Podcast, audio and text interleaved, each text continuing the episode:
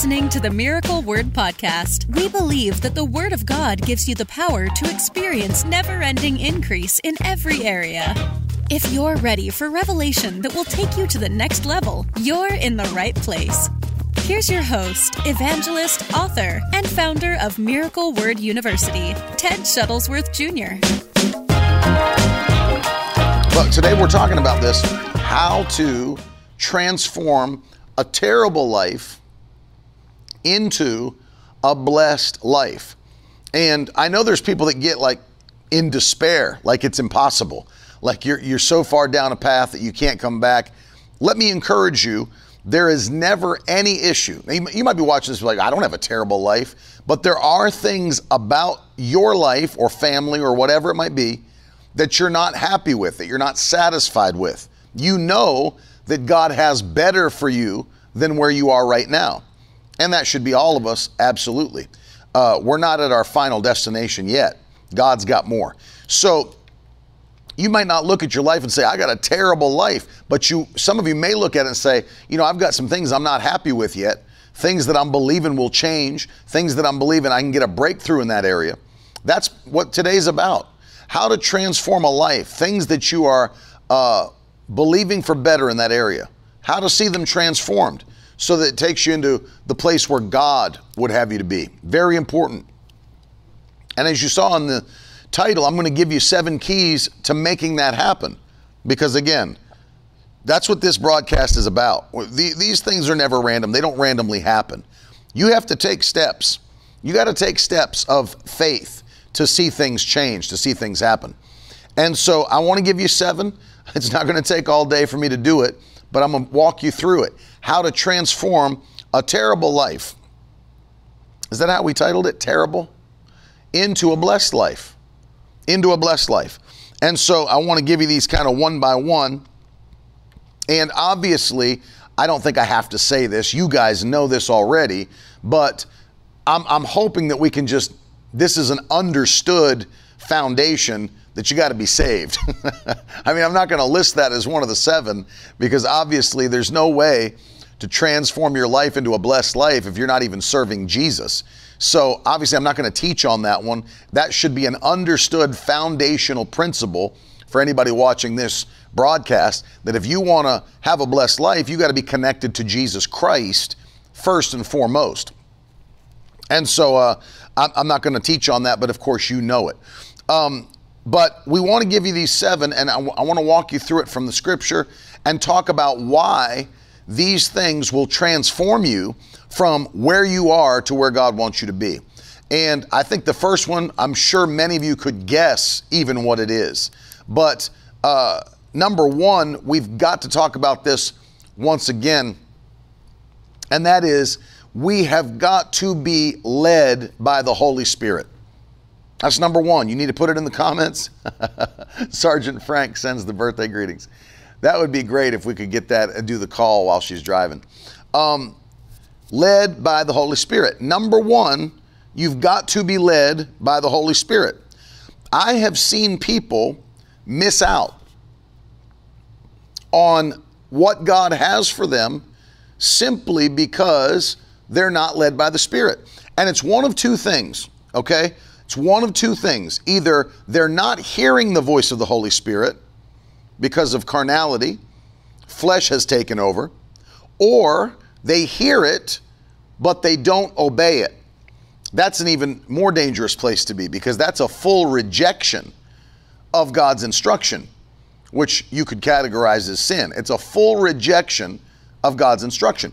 Um, my, my grandfather knew a preacher and I've told this story, it bears repeating. My grandfather knew a preacher who um, the Lord spoke to him. Now, this was before the Vietnam War. This was before the Vietnam War. Spoke to him and said, I want you to go to Vietnam and hold a revival.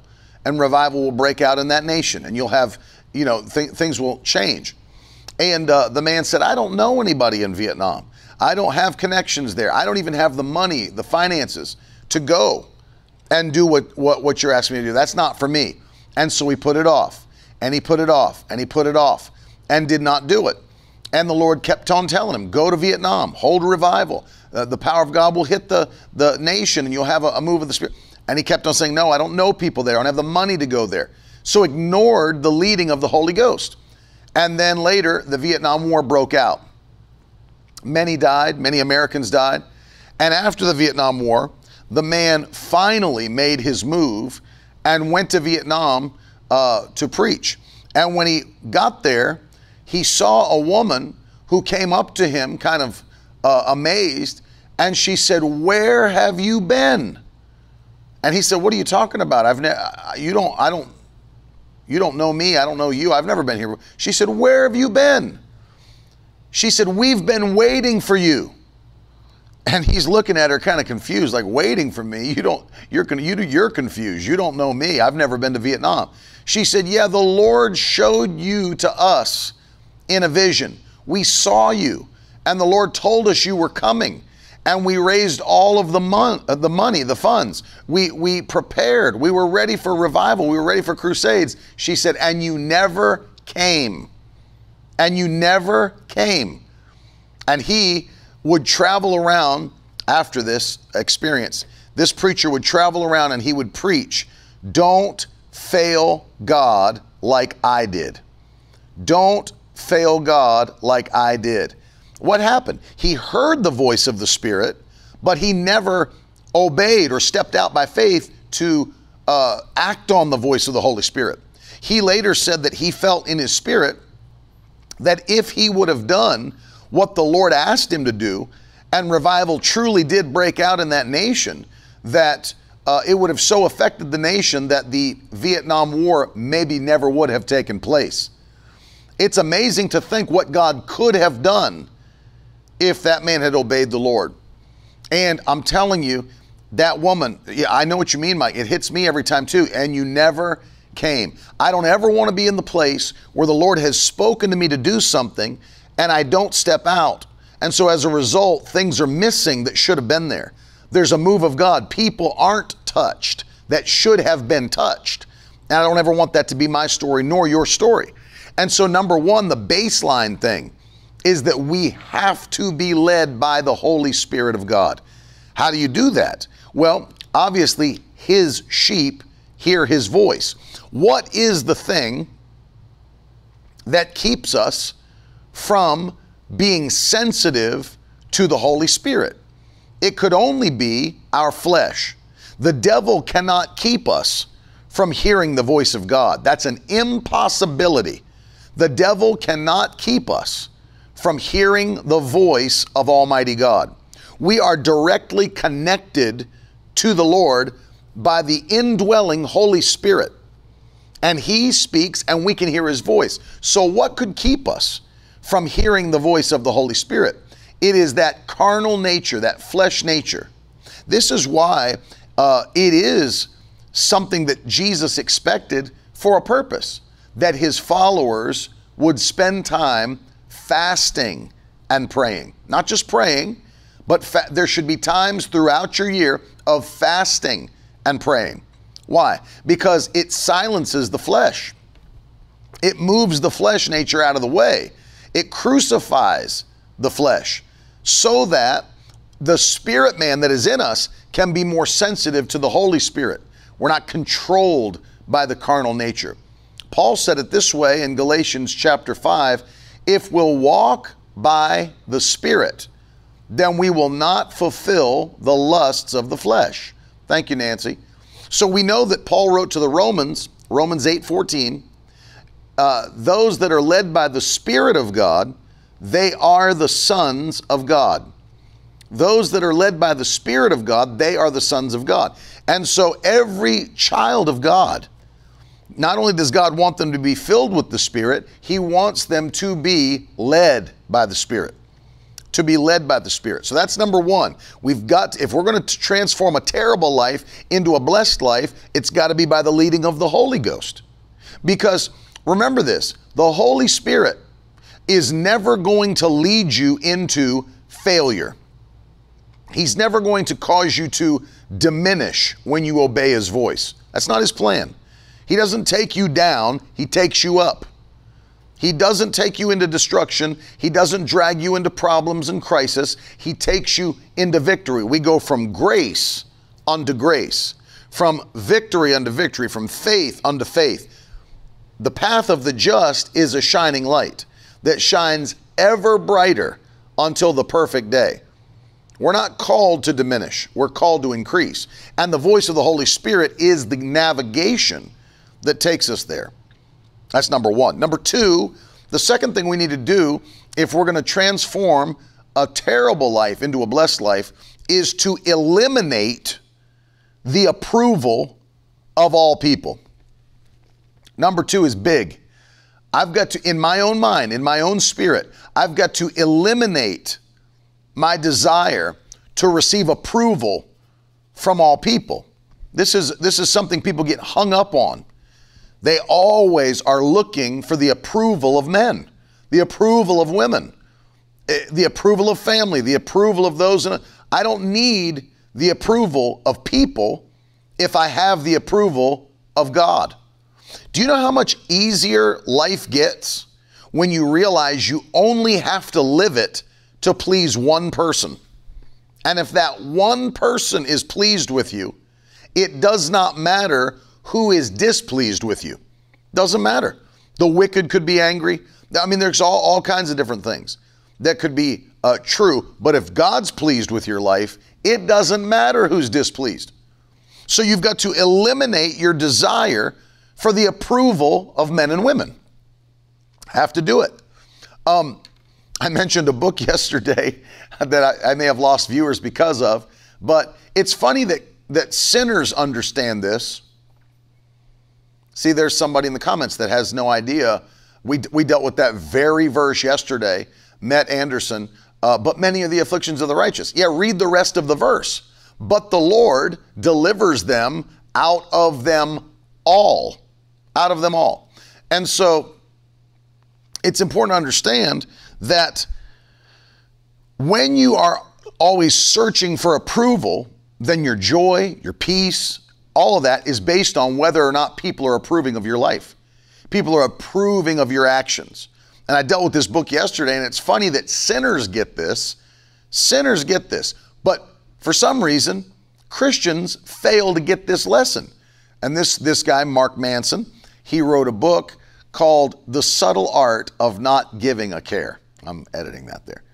But it's funny that that's a business book being sold on the New York Times bestseller list for business people and those that are entrepreneurs, that learning how to not care. How to not care.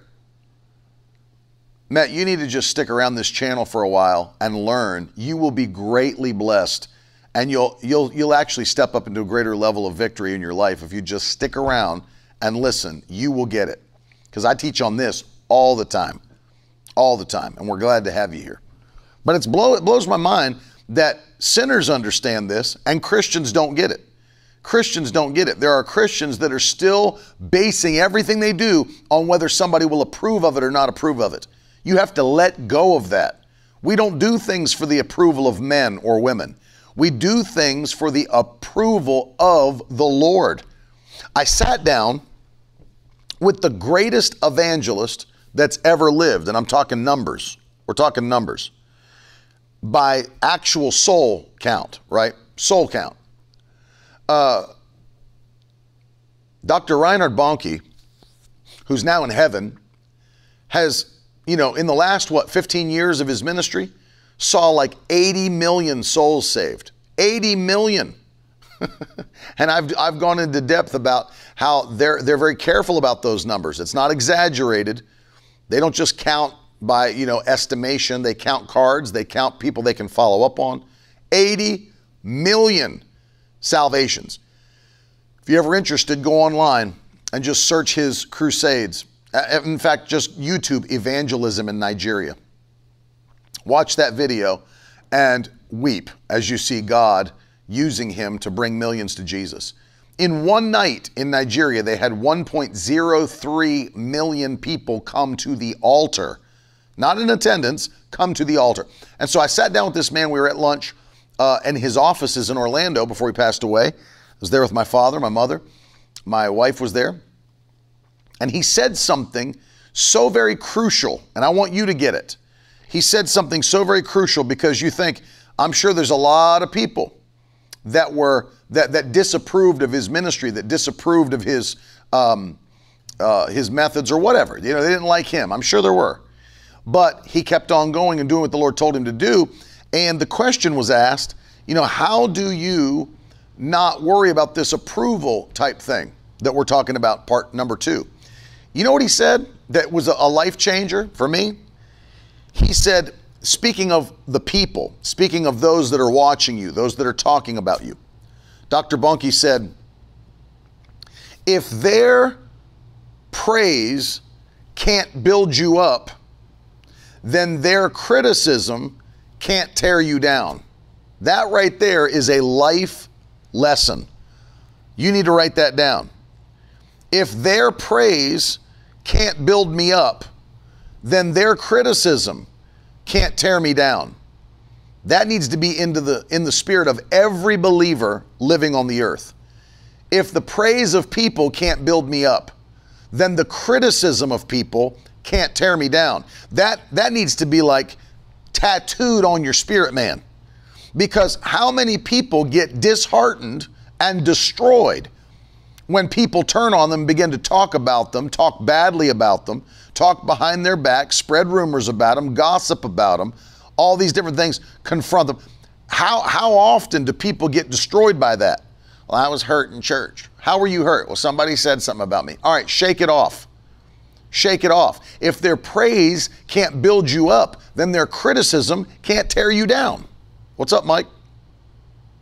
You understand? If somebody, so if I would keep doing what I'm doing, even if people were coming against me, it wouldn't, it wouldn't. Now, obviously, you're never going to have a time where every single person in the world is coming against you. There's going to be always people for you. But you, you don't think I have people that come against me? You don't think I have people that write? I got excited by the time I started finding my name on false prophets lists on, on the internet. For, for years, there was none of that, and I was discouraged. Then I finally found my name on a couple false prophets list and got very excited. I don't even claim to be an actual prophet. I'm an evangelist. So, to be accurate, they would have to put me on the false evangelist list. I don't, you know, I'm not, I don't claim to be a prophet. And so I got all excited because I was like, finally making people mad enough that they pop you on the false prophets list. Um, yeah. And you, you know, you've really made it if you've made it onto Justin Peters' YouTube channel.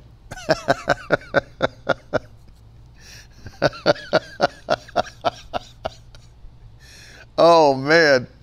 And and I'm just telling you, I read that stuff. It doesn't bother me. I had a guy one time, let me tell you, back when I was doing, some of y'all will remember this, back when I was doing like those three to five minute videos uh, on YouTube where I would just pop up a topic, cover it in three to five minutes, and move on. I had a guy, now keep in mind, my videos, my videos are like three and at the most six and a half minutes long, right? Three to six and a half minutes, very short. I had a guy one time take one of my videos and did a response video to my video. My video was like five minutes. His response video to my video was like 70 minutes. he went on for an, over an hour. I mean, I guess he was short on content, but over an hour and just went on and on and on about my video. And so, you, you know, do you think I get that say, I can't believe that I'm quitting these videos? I don't know why I do it. No. Love you, Letty. No, it doesn't discourage me.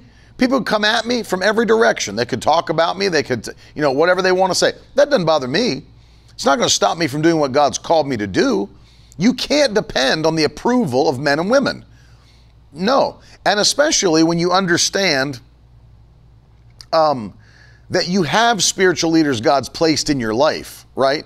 Now, if uh, somebody that I consider to be one of the spiritual leaders in my life pulled me aside and said, hey, we need to talk about this, we need to discuss this doctrine that you're preaching, or we need to discuss something that you're doing, that's a whole nother story because Obviously, we are submitted to spiritual leadership, and we should be. We should be submitted to spiritual leadership. Nobody's a lone ranger in the body of Christ. There should be spiritual leadership in your life. And if they speak to you, now, what's the difference? Now, these are people that I have relationship with that I know love me and love my family and love my ministry and want to see the best for me, want to see me accomplish God's purpose in my life. So I will obviously receive differently from them than I would some troll on the internet that uh, is just there to blow up the comments section and attack my character, attack whatever they may attack. I'm going to receive those two things differently. And I'm not receiving from those people that love me because I'm, I'm looking for their approval and I need their approval on everything I do. But I'm doing it to be scripturally accurate that we have people that can impart to us, that can teach us, that can train us, that can uh, hold us accountable. It's a whole different story than looking for approval to continue doing what God's called you to do. And if you want to transform uh, a, a terrible life into a blessed life, the second thing you've got to do is eliminate your desire for the approval of others, especially uh, if you're if you're very got thin skin and you wear your feelings on your sleeve, and you're worried in this culture about what people may think about you in culture, in society. You are on a train for destruction, my friend, because you're never going to please the spirit of this world. Never. It's not going to happen. There are going to be people, the in fact, Jesus prophesied this. You will be hated all over the world for my name's sake. You'll be hated. Absolutely, you will. So don't uh, don't uh, allow people to destroy your your your joy and your victory. Right? Stephen asks a question. What if God is saying something different than what the spiritual leader is saying? Everything is judged back to the written word of God. No matter what's being said, it has to line up with the Bible, with sound doctrine. That's why we have a standard. That's why we have the scripture, so that nobody's opinion takes precedent over the written word of God. So no matter uh, if you believe God is speaking to you, He'll never say something to you that contradicts His word. And if a spiritual leader is speaking to you, you always judge what they say based upon the written word of God. No spiritual leader's voice is more powerful or takes a higher precedent than God's written word. This is the standard. And so um, you have to be led by the Spirit, yes, but it is wise to listen to the counsel, right? It's wise to listen to the counsel of spiritual leaders who love you and that have been tasked with your spiritual development. It's wise to listen to counselors, especially those that have been in it longer than you have, and especially for those that are producing more fruit than you are. It's, it's wise to listen, to not talk a lot and to listen more. And so, and, that, and the Bible actually says that be slow to speak, right? Slow to speak. We're quick to listen. And so, but we're not we're not looking for the approval of all. That, that'll lead you to destruction. Number three, the third thing to transform one of those terrible lives.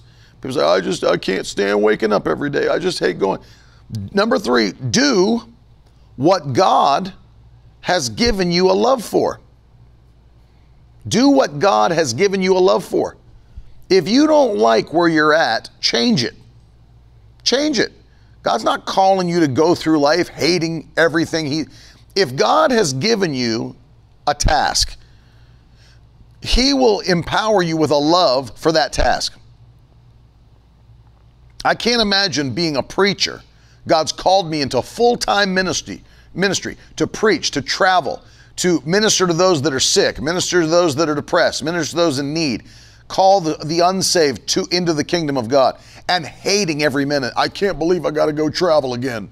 I can't believe I got to preach again. I can't believe I got to lay hands on the sick. I can't I can't imagine that.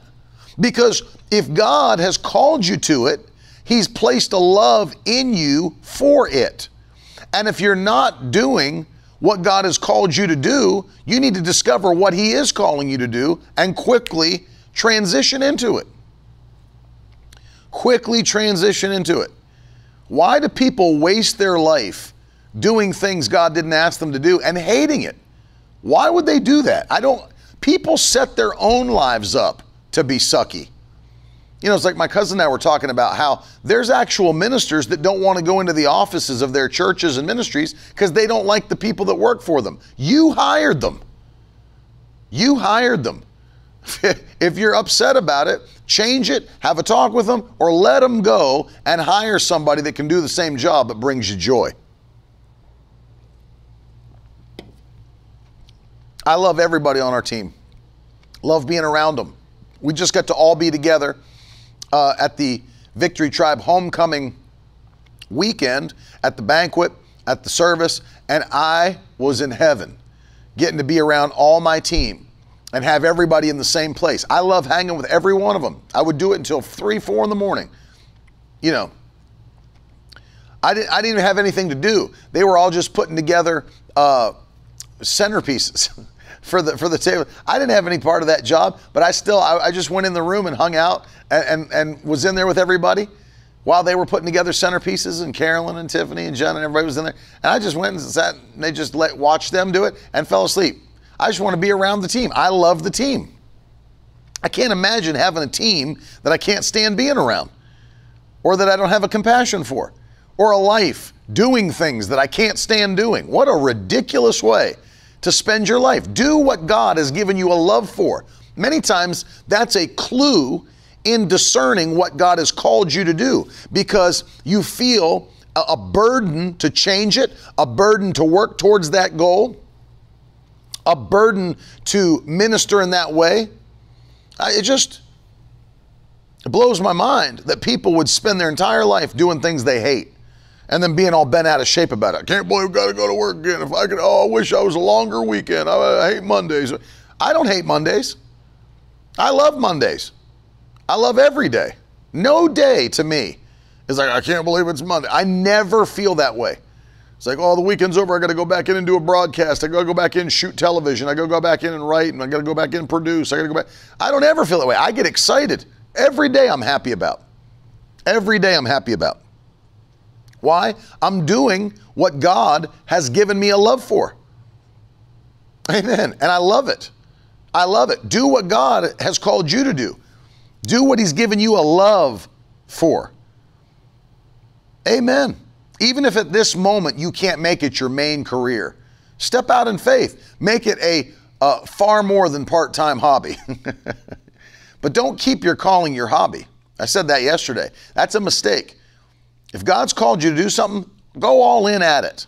Go, you know, I'll tell you an interesting statistic that I read recently that blew my mind. They were polling people about working a job that they didn't like versus working a job that they loved. And they found that the average person would take a massive pay cut to work a job that they loved working meaning the average person would take, and I think the number was up to 35 to 40% pay cut to stop working at a job that stressed them out that they hated to go do something that they loved. Imagine that. There are people, the average person, would rather quit the job that brings them stress, even though they make more money, and go work a job that they loved, making less money because of the feeling of doing the thing that they enjoy doing. That's mind blowing, man. But it shows you how powerful it is when you're doing something that you love to do. Look at that. Christine said, I've done that. D- Dylan said, I think it was 40%. I, th- I think it was too. And that's amazing. Almost a almost half of your pay. You're willing to give up almost half of your pay to go do something that you love to do. That is a mind blowing thing. But that, see, that shows you how much people prioritize joy and peace. I'd rather have the joy and the peace than I would go deal with this junk every day and hate the, hate having to come back from the weekend. Dave Condon said, I did that. A human said, I did that. Look at that. Mike Frost, I did that. Bethany Hooker, I took a 100% pay cut to do what she loved. You see, and so I want you to see it. Do what God's given you a love for. The whole your whole life changes. I'll tell you another interesting statistic that, that goes along with this. It's pretty cool. Um, you know, you hear the phrase "money can't buy happiness." That's not really true. They've done studies on this. That's not really true. Money can buy a certain amount of happiness. But what they found when doing the study is that uh, money can only buy you happiness up to a certain economic status, and that that uh, that uh, area that's covered is all the things that you would need to have a safe and uh, and a um, not just safe, but uh, I guess provided for style life where you're not uh, going hungry every night. You're not having to find a place you got no um, you got no roof over your head. You've got no clothes on your back. Your kids are hurting. You can't keep the electric on. All that stuff. Um, it's it's really interesting that they found that when people don't have those things, yes, security. There we go. Thank you, Corey. When people don't have those things that bring security, a roof over their head, food to eat, clothes on their back, keep the electricity, the bills paid, you know, all that stuff, kids taken care of.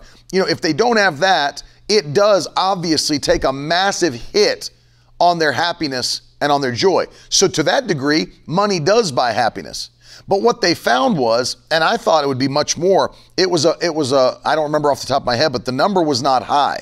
It was like once you pass like $170,000 of income, household income annually, which $170,000, although it's far above the median household income, it's not like you're not like a multimillionaire, you're not like a movie star. Like, you know, $100,000, $150,000 is not a lot of money. So if you you pass that, according to the study, once they've passed like 150 grand household income, it does no, it makes no change, makes no change whatsoever in the happiness, peace, security of a household. There is zero difference in the psychological makeup of a person who's making 150 grand between and somebody's making 1.5 million dollars. Do you think multimillionaires don't get divorced? Yeah, of course they do. You don't think they get depressed? Anthony Bourdain hung himself and was on international television. Probably had the best job you can have. He just traveled around the world, stayed in five star hotels, and ate at the best restaurants in every city in the world, and then did a, a, television show about it. How does your life get easier than that? It doesn't get easier. To get paid tons of money to stay in nice hotels and eat nice food and then talk about what it was like. And he hung himself. You think people that are millionaires don't have issues with their children? Of course they do. You don't think they have problems in their bodies? Of course they do. And so, it, that what they found, and this is not with Christians, just anybody, that once they passed that realm of about 150, that it didn't make any psychological change whatsoever. So, you know, what, what people find is if you're taken care of, that's why Paul said, be content. Be content, which we're going to get to in a moment uh, be content, and I'll jump into it next. Number four, be content. Be content. It doesn't mean we're not pushing for more. We're pushing. God's got better. There is increase. But where you are right now, be content. It, this is a hard thing to explain to people because it almost sounds like you're disagreeing with yourself. Like, I believe God has more for me. I'm pushing for that more. I'm believing for that more, but I'm happy with where He's placed me right now. Very happy. Very happy. And godliness with contentment is great gain, the Bible says. God doesn't want you in greed. God doesn't want you in lust for things. The love of money is the root of all kinds of evil.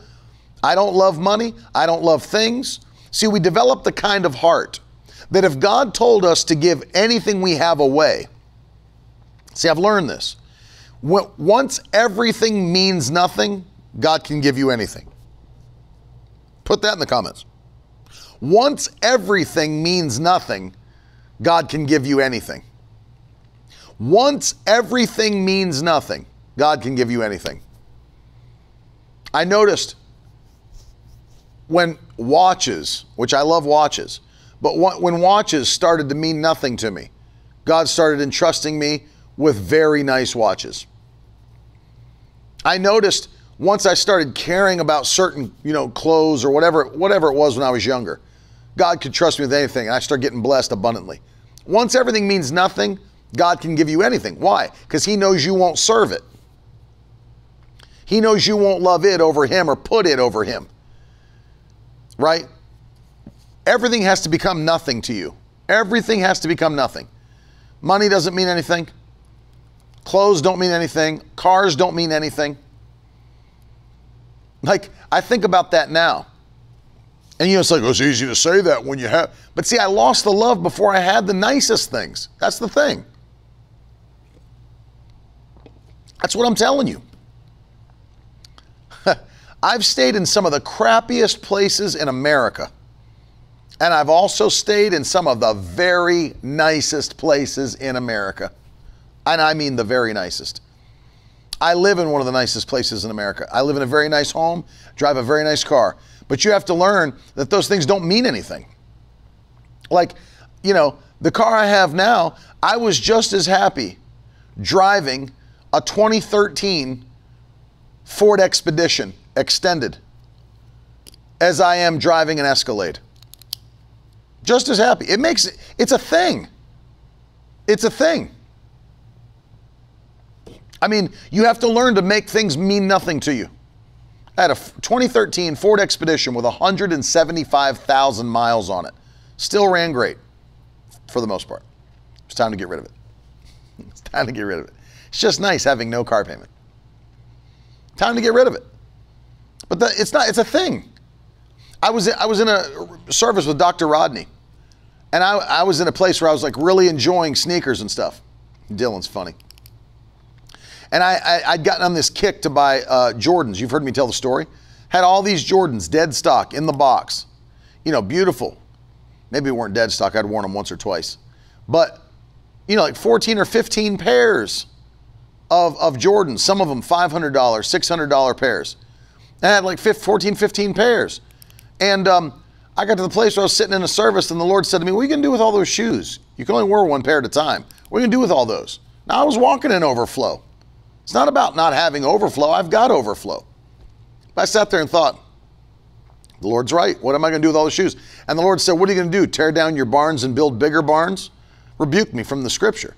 And I said, Oh man, you ain't to catch me like that. And I called uh, Minister Reese at our church here and I said, Hey, Reese, grab everybody in the church that you know, every young man that wears a size 12 shoe, because I'm coming back to preach Wednesday, and when I come back, get them ready, because it's going to be like an Air Jordan buffet in the back room.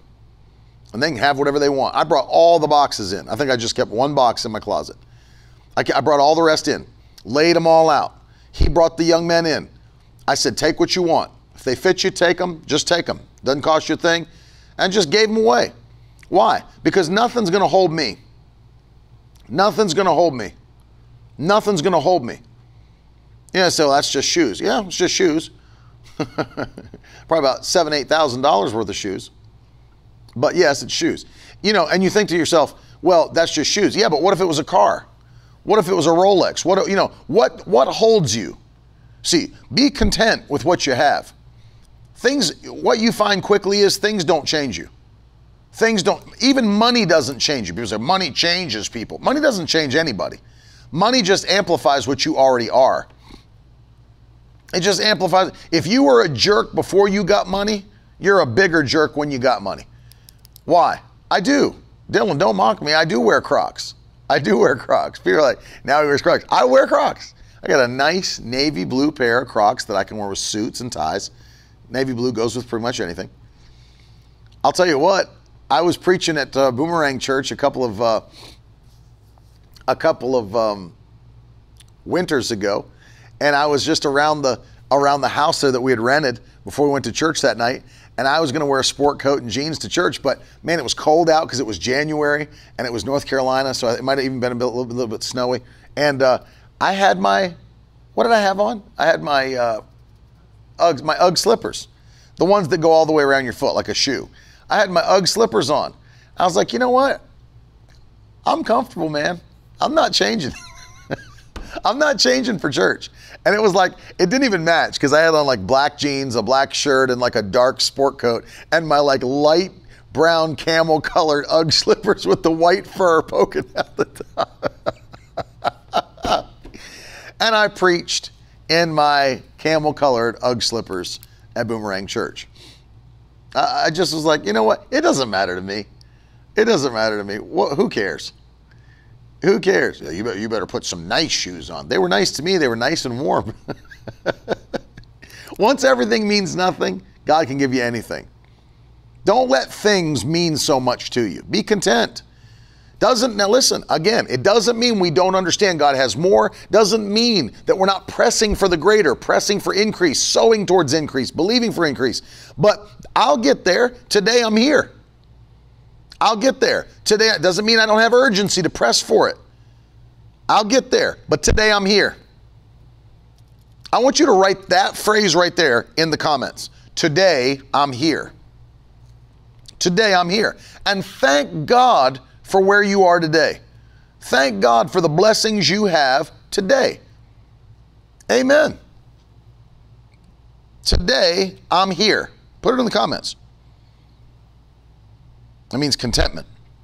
Number five, if you want to turn it around, be a blessing to others. There is no, I'm going to be very honest with you, I've learned this. There is no greater joy than being a blessing to other people. I love to bless other people. I love it. Am I rubbing? I'm popping? Oh, I'm sorry, guys. Turn that over a little bit. Uh, I love blessing other people. Love it. I love to watch people's faces when I bless them. I love to buy stuff for people. I love to uh, surprise people. I love to bless them. One of the things that is just mind blowing if you will just make your life a blessing to others. You watch how your joy, your blessing grows through the roof. Have you ever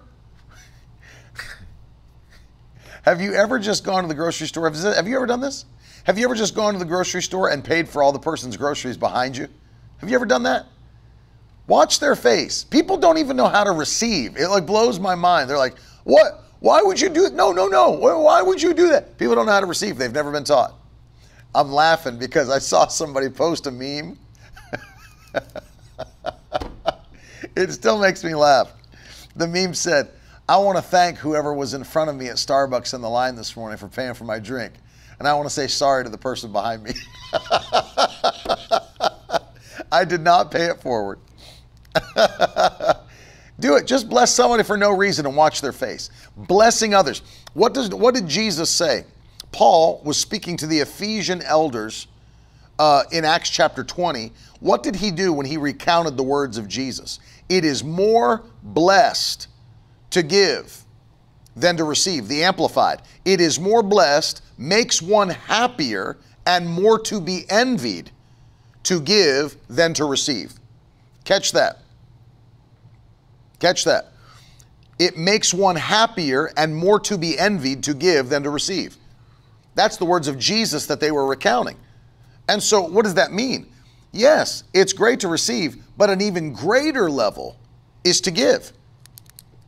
Be a blessing to other people. Make up in your mind today, I'm going to be a blessing to somebody. Today, I'm going to pay for somebody's meal. Today, I'm just going to go out of my way to bless and watch. The, it's like the joy goes through the roof. It's amazing. Exactly, Lennon, I'm with you. Go to the grocery store and get a few $10, $20 gift cards and then just walk up down the aisles and bless people. It, uh, it's like, it feels good. It feels so good to bless others. Amen. Amen. And you watch people cry. I had a waitress, I was out with Pastor Brian Tomes and uh, I had a waitress came over and she was waiting on us. You could tell she was like running herself ragged, working like three shifts and all this other stuff. And I was like, "What's the deal? You like working like a mad woman?" She was like, "Yeah, you know, I've got this. Um, remember that Brian just logged on. That's funny that you logged on because you haven't been on. I just just thought of you. My spirit felt you coming. But you remember that, Brian? We were at that uh, Fridays. Um, and we went in, that girl was like running herself ragged. And she had like a student debt to pay off or something. You remember that? And we sat there. Remember, she was like crying by the time we were done. And it was like after a service late at night at a TGI Fridays. And this girl, we was waiting on me and Pastor Brian. And uh, she had like student debt or something to pay off, or her, her tuition was coming due. And we were like, seriously? And we were like, how much is it? And then we just started throwing money down on the table. It was like, I think Steve was there too, Pastor Steve. We just started throwing this, throwing money down. She's like, oh my God, are you serious? And we just kept throwing bills down, throwing bills down until by the time we were done, her, I guess it was her tuition or something that we were, it was all paid. It was all paid. Guarantee you she never had a tip like that before. But man, did it feel good. Man, did it feel good to pay that tuition or debt or whatever it was she had that she told us about. And um, I'm telling you, being a blessing is a whole nother level. Oh, yeah, we didn't stop. Brian said we didn't stop till she cried. We didn't stop till she cried. For anybody that's logging on afterwards, to just context, that comment means we were blessing somebody. it's a little odd when someone just comes back and reads, We didn't stop until she cried. we were blessing a girl with money in a Fridays, and we didn't stop giving her money until she cried. Just to clarify, so that I'm not getting a call from Brian Tome's attorney and like we need to bail Pastor Brian out of jail. Um, you've confessed. Um, she was weeping. She was weeping as we as we left, and uh, just thanking us profusely. But you know what? We have overflow from serving the Lord to bless others. And let me tell you something. It feels good. It feels good. It takes your life to another level to bless people. Be a blessing to somebody. You know what? What am I teaching you how to do? Once you start turning your perspective outward. See, the people that always have terrible lives, that are always telling you how terrible their life is and how rough life is, they're always inwardly focused. It's always, it's me. When am I going to get blessed? Where's my blessing? How come they're getting blessed? Where my? It's always an inwardly focused thing. Quit that. Start going outwardly and focus on others. Focus on blessing them. Take care of them. Make your life a supernatural blessing to your generation. You're called to be a supernatural blessing to your generation. And so make a decision. I will be a blessing. That's part of our covenant. I will, you're part of the Abrahamic covenant. If you belong to Christ, you're Abraham's seed and heirs according to the promise. Galatians 3:29. What did God say to Abraham? I will bless you and I will make you a blessing. Amen. So be a blessing. Be a blessing. Let me give you number six and number seven before we pray. Number six, stop comparing yourself to other people. Quit doing that. There is no easier way to become discouraged than to compare yourself to other people. One of the things that I'll do Uh, sometimes when I'm preaching live, just to get this point across to people, because you know, from a, dis- from a distance, you can always see greener grass, greener pastures on the other side. Everybody can say that. But I, may, I do this illustration so people can understand the importance of it. People can understand the importance of it, which is what? I'll, I'll, I'll stand somebody up that's either much smaller than me or much bigger than me. You may have seen me do this in a service before. I'll stand somebody up that's either much bigger than I am or much smaller than I am, and I'll take my jacket, my suit coat off, and I'll put their suit coat on. And if they're much smaller than me, I am restricted. That thing, I look like fat guy in a little coat. But if the person's much bigger than me, that coat drapes over my body like a blanket. And then I'll explain. Now, when this coat was on them, it looked great. Why? The coat was tailored for their body. The size was their size, and the measurements, as the tailor brought the arms up, brought the body in, whatever, it was tailored to their body, custom made. But when I take their blessing and try to put it on me, it doesn't fit me like it fit them. And one of the biggest things that I wish people would realize is if I truly took somebody else's gift or call or purpose or whatever and tried to make it work on me, it would not work for me and in me like it does for them. Why? Because it's not custom tailored to my life. Remember what David said? David went into, uh, the king called him in before fighting Goliath. He said, Fine, I'll let you fight him, but you got to wear my armor. What did David say? I can't. I have not tested it. It's not, he would have lost. It's not even his armor. It's not even David's armor. It's the king's. It wouldn't have fit David. David's not the, David was a, a young man. The king was a full grown man. The breastplate wouldn't have fit him. I mean, the helmet, who knows if it would have fit him? It's not his stuff. He'd have been clunky in it. He'd never used it before. It was not his purpose. And that's what I think people do. They see how great it looks on somebody else. And then they, say, oh, they start uh, coveting it. I want that for me. Stop comparing yourself to somebody else. Because what you don't realize is the blessing that they're walking in also comes with the weight and responsibilities of what God's using them to do and accomplish. Uh, you know, it, it, was crazy. You think about, I mentioned him earlier, Dr. Reinhard Bonnke. Well, you can say, well, I want, I want to have what he has. But the thing is, are you willing to do what he did to get it? Are you willing to do what he did to get it? would you even be able to carry the weight of what he's doing in the ministry at that time? See, there's a reason why people are in the place they are. God is the one who decides who rises and who falls. Psalm 75, verses 6 and 7. Promotion doesn't come from the east or the west or the south. Promotion comes from the Lord. You see. And so the key here stop comparing yourself with other people.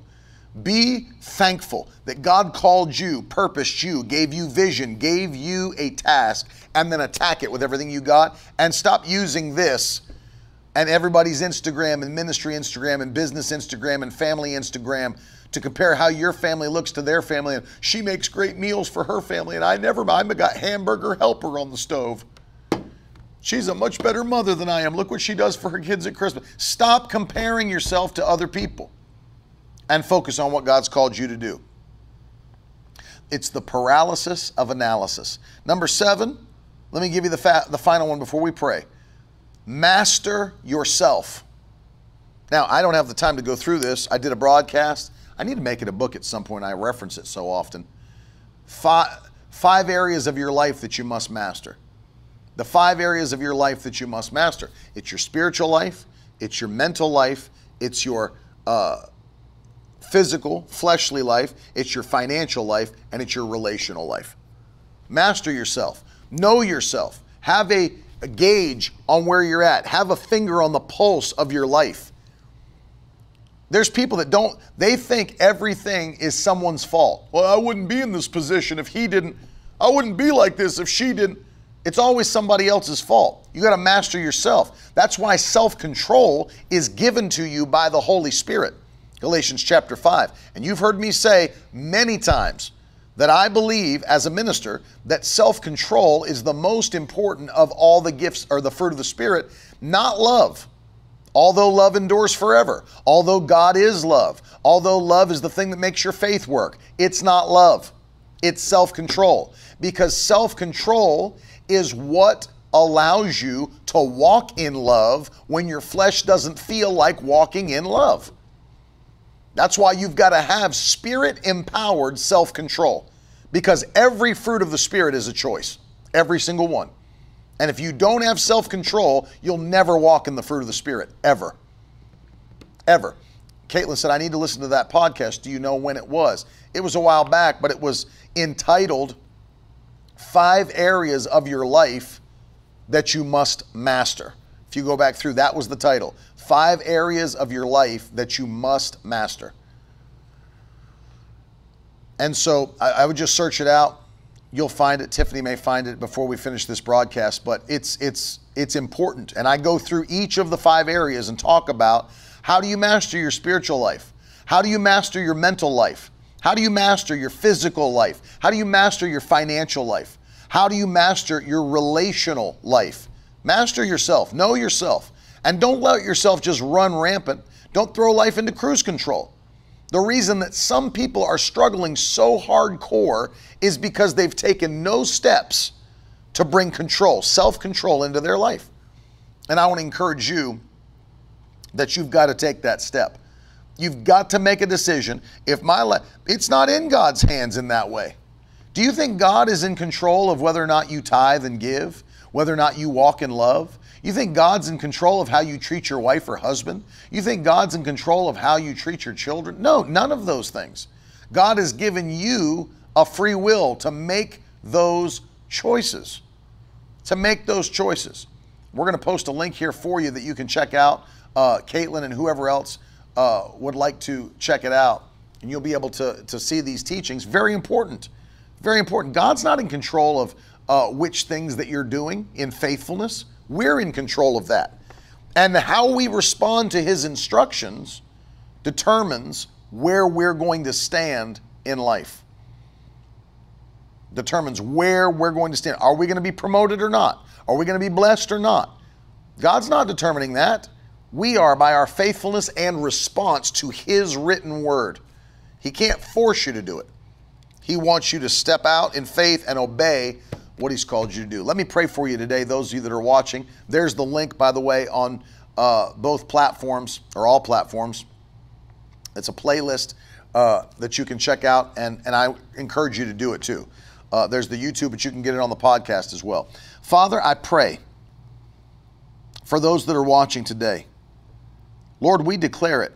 Though the enemy has a plan to destroy us, we thank you that you have a plan to bless us. You have a plan to bring us into victory, never ending victory. We thank you that the path of the just is never ending light, increasing light. Proverbs 4:18, we thank you for that. We stand on it. We thank you that you're going to show yourself strong and mighty on our behalf before this year comes to an end. We thank you that 2022 is going to be a year of divine possession. We'll hold it in our hand. What we've never held, we will hold. It'll be ours. Do supernatural things for your people, Lord. I pray for all those that have been writing in that are in need of a miracle. Lord, don't let this month come to an end without their testimony in their hand. Bless them, touch them. I lose healing virtue to them, even now, by the power of the Holy Ghost. We thank you, Lord. You are great and you are greatly to be praised. And I'm asking you, Lord Jesus, to reveal and manifest your presence in our lives. You know who the faithful are, Lord. I pray that before November ends, that we would see the manifestations of Christ in our homes, in our bodies, minds, finances. We thank you, Lord, that the best days are ahead. I pray for those that have ministries. I pray that your ministry would supernaturally explode by the power of God in impactfulness, fruitfulness. Let it be the best end of a year their ministry's seen. I pray for those that have businesses. I pray that your business would explode in production. I pray that it would explode and be extremely fruitful and blessed. That you'll see more sales, that you'll see more clients, that you'll see more contracts than you ever have before in the mighty name of Jesus Christ. I pray for those that are struggling in their families, Lord. I pray that you'd restore marriages, restore relationships with children and grandchildren, bring families back together in the mighty name of Jesus Christ. We thank you, we praise you, and we give you all the glory. And if you receive it and believe it, somebody shout amen, throw some fire and hands in the comments section. Let me know you're standing with me and that you're believing God for a miracle. Listen, on this Friday, I'm doing something different. I'm not going to ask you to sow a seed, but I would ask you if you'd like to be a blessing to Carolyn, be a blessing to Carolyn. You can do it on Cash App, her name at Carolyn Shuttlesworth. I've never done that before, but I feel to do it today. We're going to bless her. She does so much in this ministry. She's always behind the scenes working. And on top of working, she's also teaching three kids. On top of teaching three kids, she's also doing all kinds of admin work. She's always taking care of them. I mean, she, she's not just a hard worker, she's anointed. She's preaching, she's teaching, she's traveling. God's been using her. It blows my mind uh, to see how quickly God has increased her over the last two years. I'm so thankful for her. And if you'd like to bless her, you're welcome to do so.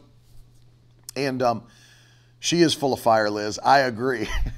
I'd like her. She's got another book in her spirit. I'd love to get see her get that book out. She's got so much on the inside of her to bless this generation.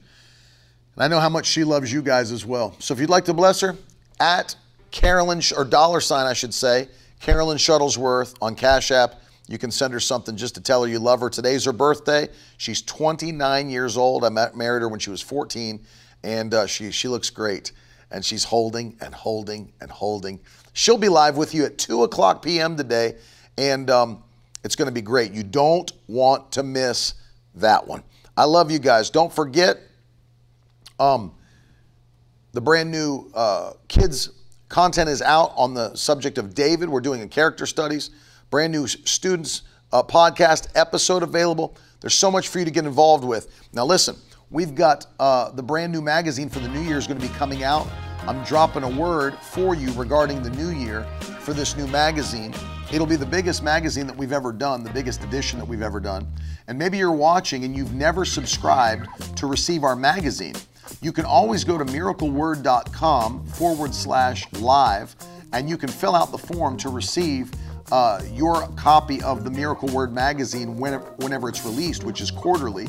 And um, we'll send that out to you. If you're in another country, you'll get the digital edition of that as well. And so, as the new year is coming closer, um, we're going to be, we're already preparing uh, the new year edition where I'm going to be giving you a word on divine possession for the new year, and we got all kinds of new stuff for you to show you. It's going to be great. So if you'd like to get it, make sure you sign up. I love you. Have a great, powerful day, and Carolyn will be back to see you at 2 o'clock. See you later. Now that's the stuff leaders should be made of.